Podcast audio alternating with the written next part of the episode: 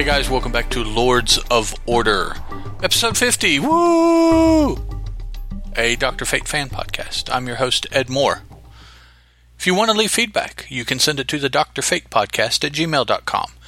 Leave comments at the website bigtimenoise.com slash Dr. Fate or comments on the pages for Lords of Order on Google Plus and Facebook. Yes, indeed, episode 50 of the Lords of Order podcast. No foil cover, no embossed, no die cut, nothing like that. Just a new episode. DC 2000 issue number 2, the culmination of the story, is the book this episode. This uh, story, DC 2000, were prestige formats, 64 pages each. So it was a special uh, one time story that they put out there. I don't know if they really played off of it too much. Can't imagine the Justice Society does because their involvement of the story comes to a rather finite conclusion by the end. So we'll see if it's referred to again after this. As with last issue, the story opens this time on July 1st, 1941, the next day from the first issue, with a young, young, young T.O. Morrow, trying to command his robots to get rid of the soldiers and getting violently upset when the robots don't do as they're told. Like angry, nasty, red face mad. Be- beyond what a child his age should get mad. Then we jump to July 1st, 2000, which is the older T.O. Morrow, who is the despot of, I, it appears to be the world of that era and he is conversing with his computer, but he has a cold and he's having a hard time with the cold, and the computer keeps asking him what he wants, and finally he just says, For you to cure the damn cold. The computer does a little bit of research and tells him, Introduce a microwave oven to Bethesda Naval Hospital 1941. The intervening history will prevent your illness. He just kind of looks at the computer. And then the next couple panels we see he is holding uh, someone in charge at the hospital hostage by gunpoint. A coffee cup is in a microwave that finishes cooking. He hands the cup to this person, a general, perhaps, an admiral, whatever it is. Says, touch it. And the guy says, I can't see what this has to do with. Ah, it's boiling hot, but it was only in there for a minute. How did you do that? Then it cuts back to 2000, and Morrow is speaking correctly. He wasn't speaking correctly because he had a stuffed up nose previously. Now, ah, it's so good to be able to breathe. Good work, Morrow. And Morrow is M.O.R.R.O.W. Name of the computer, I suppose. Any unintended consequences of that time edit?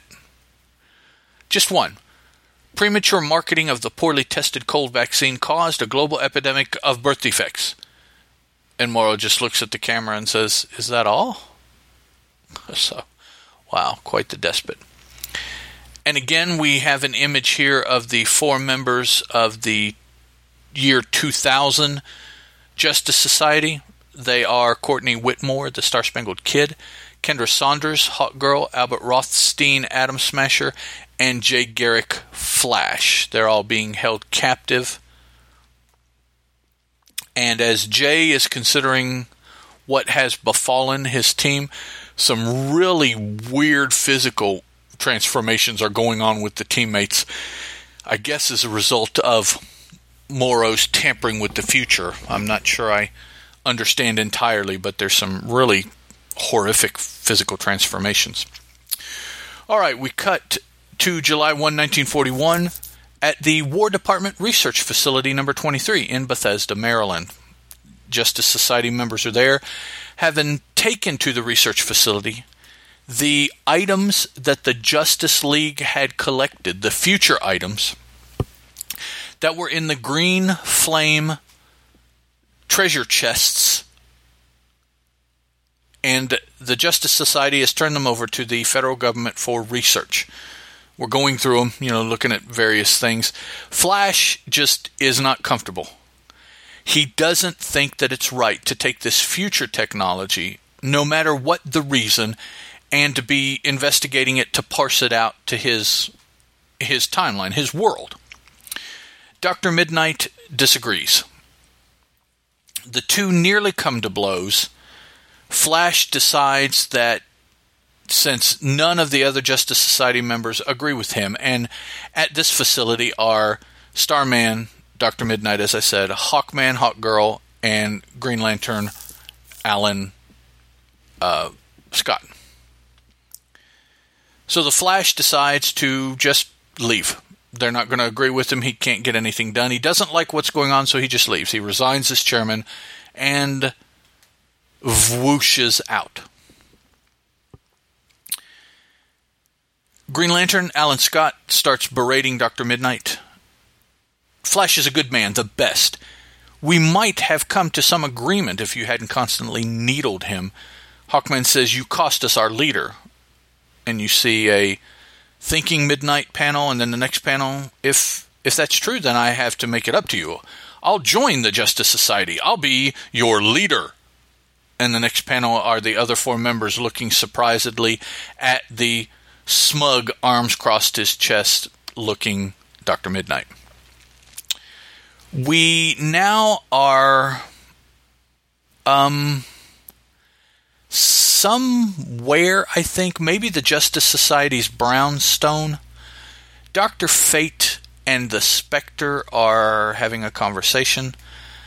Uh, what confuses me is this one panel that has Fate and Spectre on opposite sides of the panel, and their room that they're in is different from each other. So I don't know if they're conversing psionically from different parts of the building or, or what's going on exactly. But Fate says, uh, excuse me, Spectre says the matter is settled, Doctor. Fate responds not to me. When the JLA tried to confiscate the future machines from us, they were simply protecting their heir. What right do we have to imprison them to avert the future they came from? Spectre responds, We can do better than their bleak future. You saw all the ways it rewards evil. But don't they have a right to shape their own morality consistent with their own time? What an appalling question. Of course not. Even your own creed is built on solid, unchanging tenets, if misguided ones. But I get to decide for myself which. For how long? How do you think these sinners will treat spiritual sinners in the year 2000? You speak as if our culture respects my faith. I can handle being an outsider. I sense you're close to a woman who's beginning to adopt your beliefs. Shall we condemn Inza to their valueless world? Well, and then we cut to the sphere containing the Justice League, where they're all using their various powers and whatnot, except for a uh, very distraught Aquaman to try to get out of the bubble. Aquaman is suffering uh, at this point because he hasn't been in water for way too long. Martian Manhunter is suffering because of the level of anxiety that everyone else is psychically releasing. Uh, he's actually having to use telepathic shielding to try to keep that away, and it's not working very well because there is so much anxiety around. Superman and Flash come up with a plan, but before we can hear about it, we cut to Jay Garrick Flash. Uh, that's Batman and Wally West Flash. Uh, Jay Garrick Flash is running around town thinking about things, thinking about how to do something he realizes that a lot of this has to do with or hinges around the young T.O. Morrow from their time. So he rushes off to visit once again with Morrow. We cut to the location just outside of the All Star Squadron's headquarters, where the world of tomorrow uh, is being packed up and carted off the remnants of the World's Fair. And here is the Atom, Al Pratt, Hourman, and Sandman. So they're investigating what is here. Uh, I'm not exactly sure why, but they're here nonetheless. So they're looking around, seeing different things, robots and whatnot. They find a false wall, break through it, and they find even more advanced uh, machinery and knickknacks and whatnot. while they're investigating, a robot that they passed outside that looked like a display starts attacking them. So apparently it was a guardian.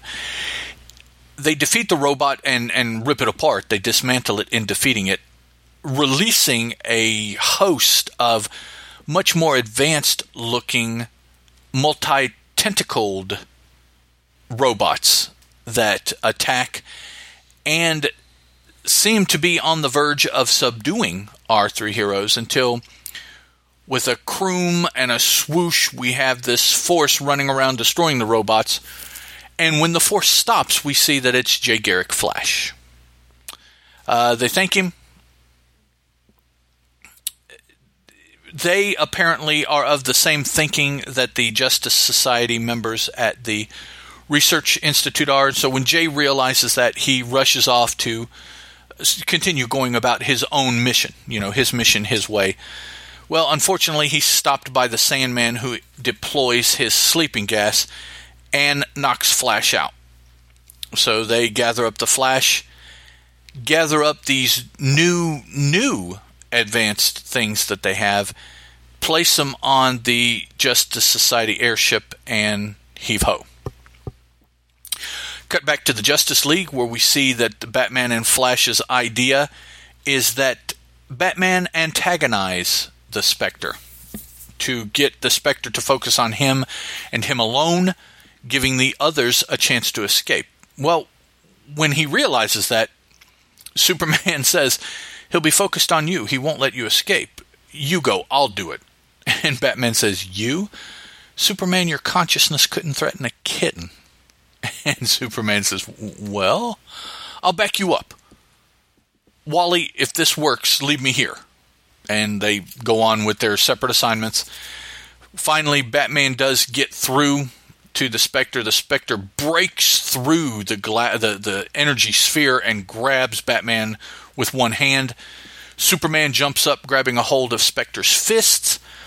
Martian Manhunter, Atom Ray Palmer, Flash, Wally West, Wonder Woman, Green Lantern, Kyle Rayner, and Aquaman all get away. They get away going through a portal back to the JLA headquarters that was in 2000, which apparently is underwater. They run into Steel, who is a member at this time, and the android Hourman, who is disassembled, being working worked on by Steel. They throw Aquaman out into the ocean so that he can recover the time because of what T.O. Morrow is doing, uh, Atlantis has been trashed, and Arthur goes out and sees that, and it just spurns him on to come back. He rips a flag off of the uh, conquering post that's been set in Atlantis and goes back to the JLA headquarters. We see that the flag is revealed as the JSA logo of the 2000 era JSA, actually. It's the same logo they use on their comic book. But the current incarnation, or current at this time, 2000 JSA, is different from what it was in the comic book now because of the tampering of TO. Back to the Spectre, who is torturing Batman and Superman, uh, just flat out. Dr. Fate tries to talk sense into the Spectre, but the Spectre will have nothing of it. He continues torturing him and finally turns Batman and Superman into fossils. Um, because they come from the future. They're fossils. I'm not sure I get that connection, but that's the way the Spectre made it seem that his, his line of thinking was going in turning them into fossils. Fate continues to you know try to speak for them. We cut to several news reports where we see the results of all the things that the U.S. has been uh, doling out as far as the future technologies. Tamara and T.O. are, the young T.O., are watching the news reports when Flash Jay Garrick decides to show up. He goes in, talks to them, tells them that he believes that a large part of what's going on is is their fault and Tamara is much taken aback by that.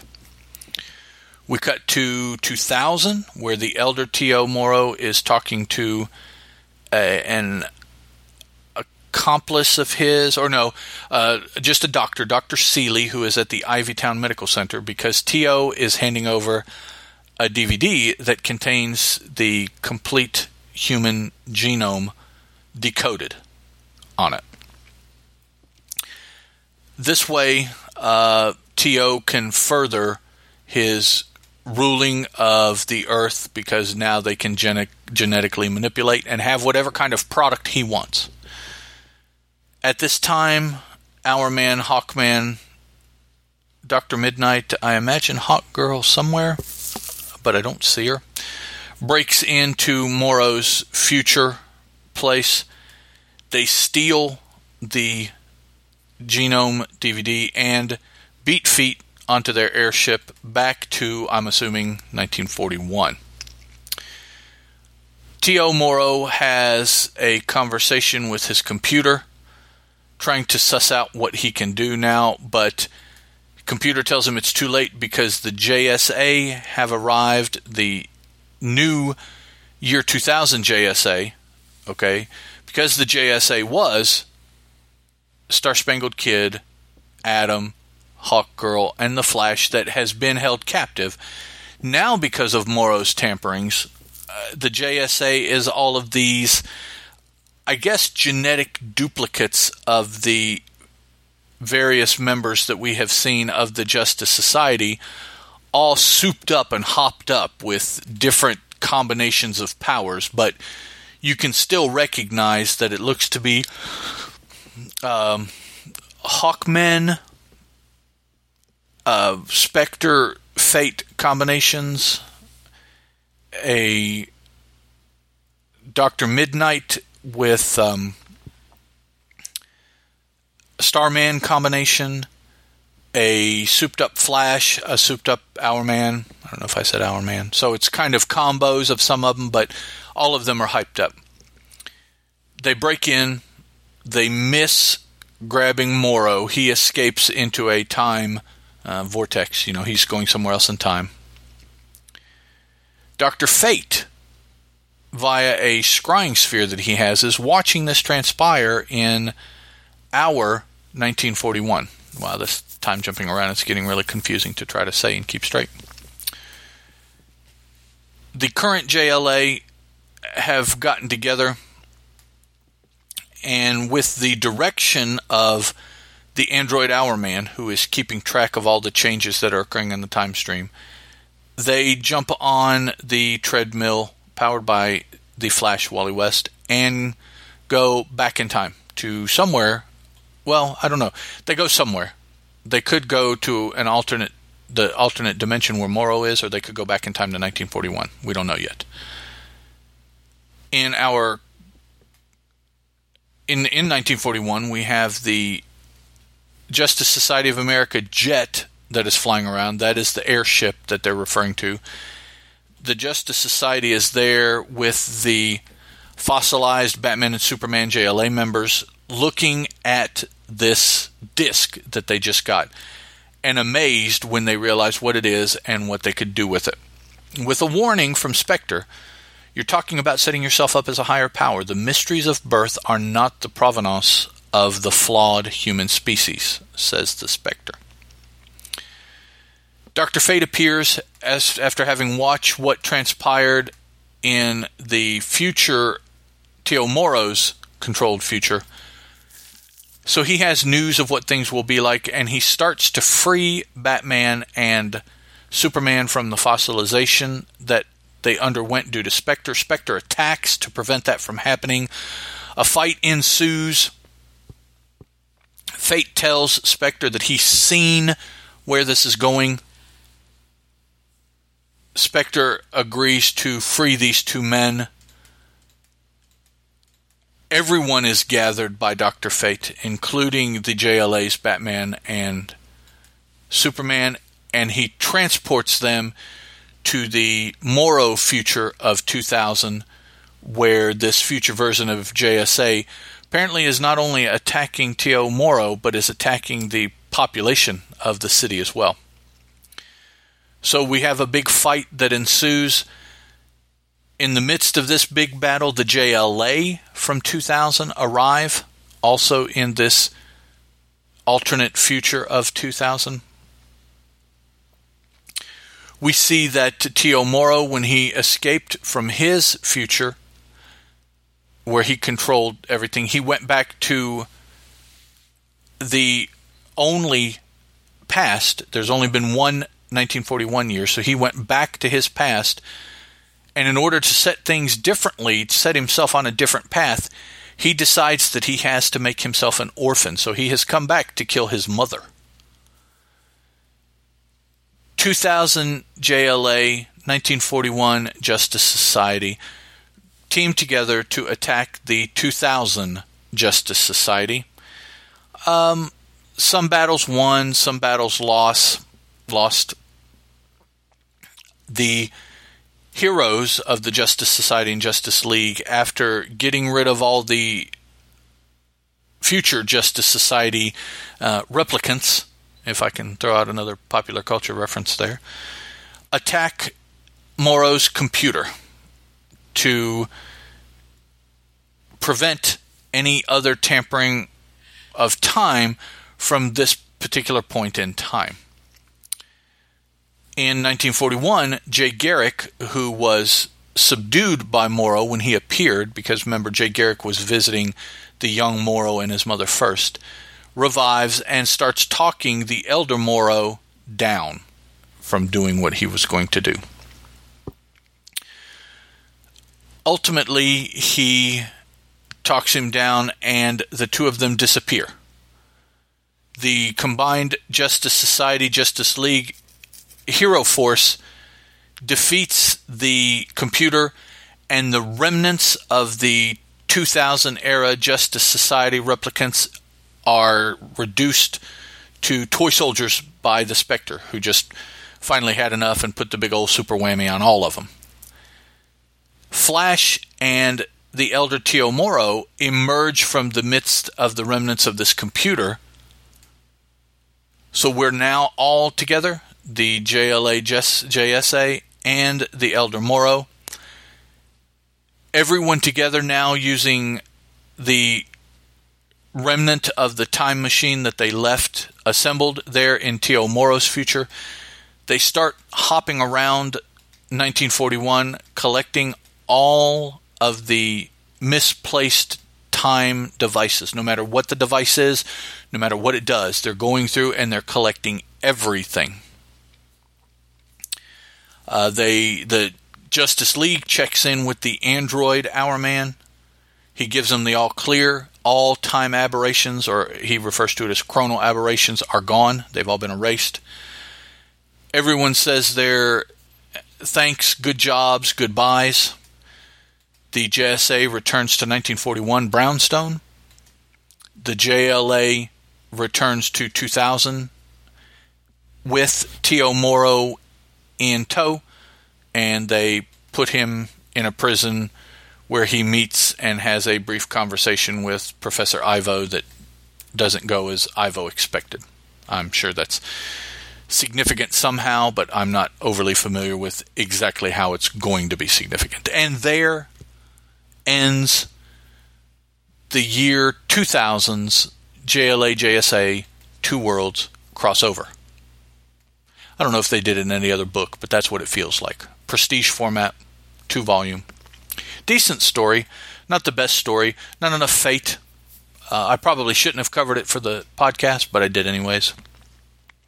Next time out will be the aforementioned All Star Squadron 23.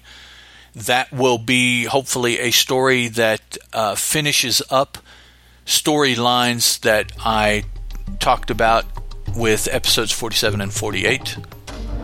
I will see you guys then for issue 51 episode 51, excuse me. Ciao. Lords of Order is a Teal production, and as such is licensed under a Creative Commons Attribution, Non Commercial, Non Derivative 3.0 Unported License.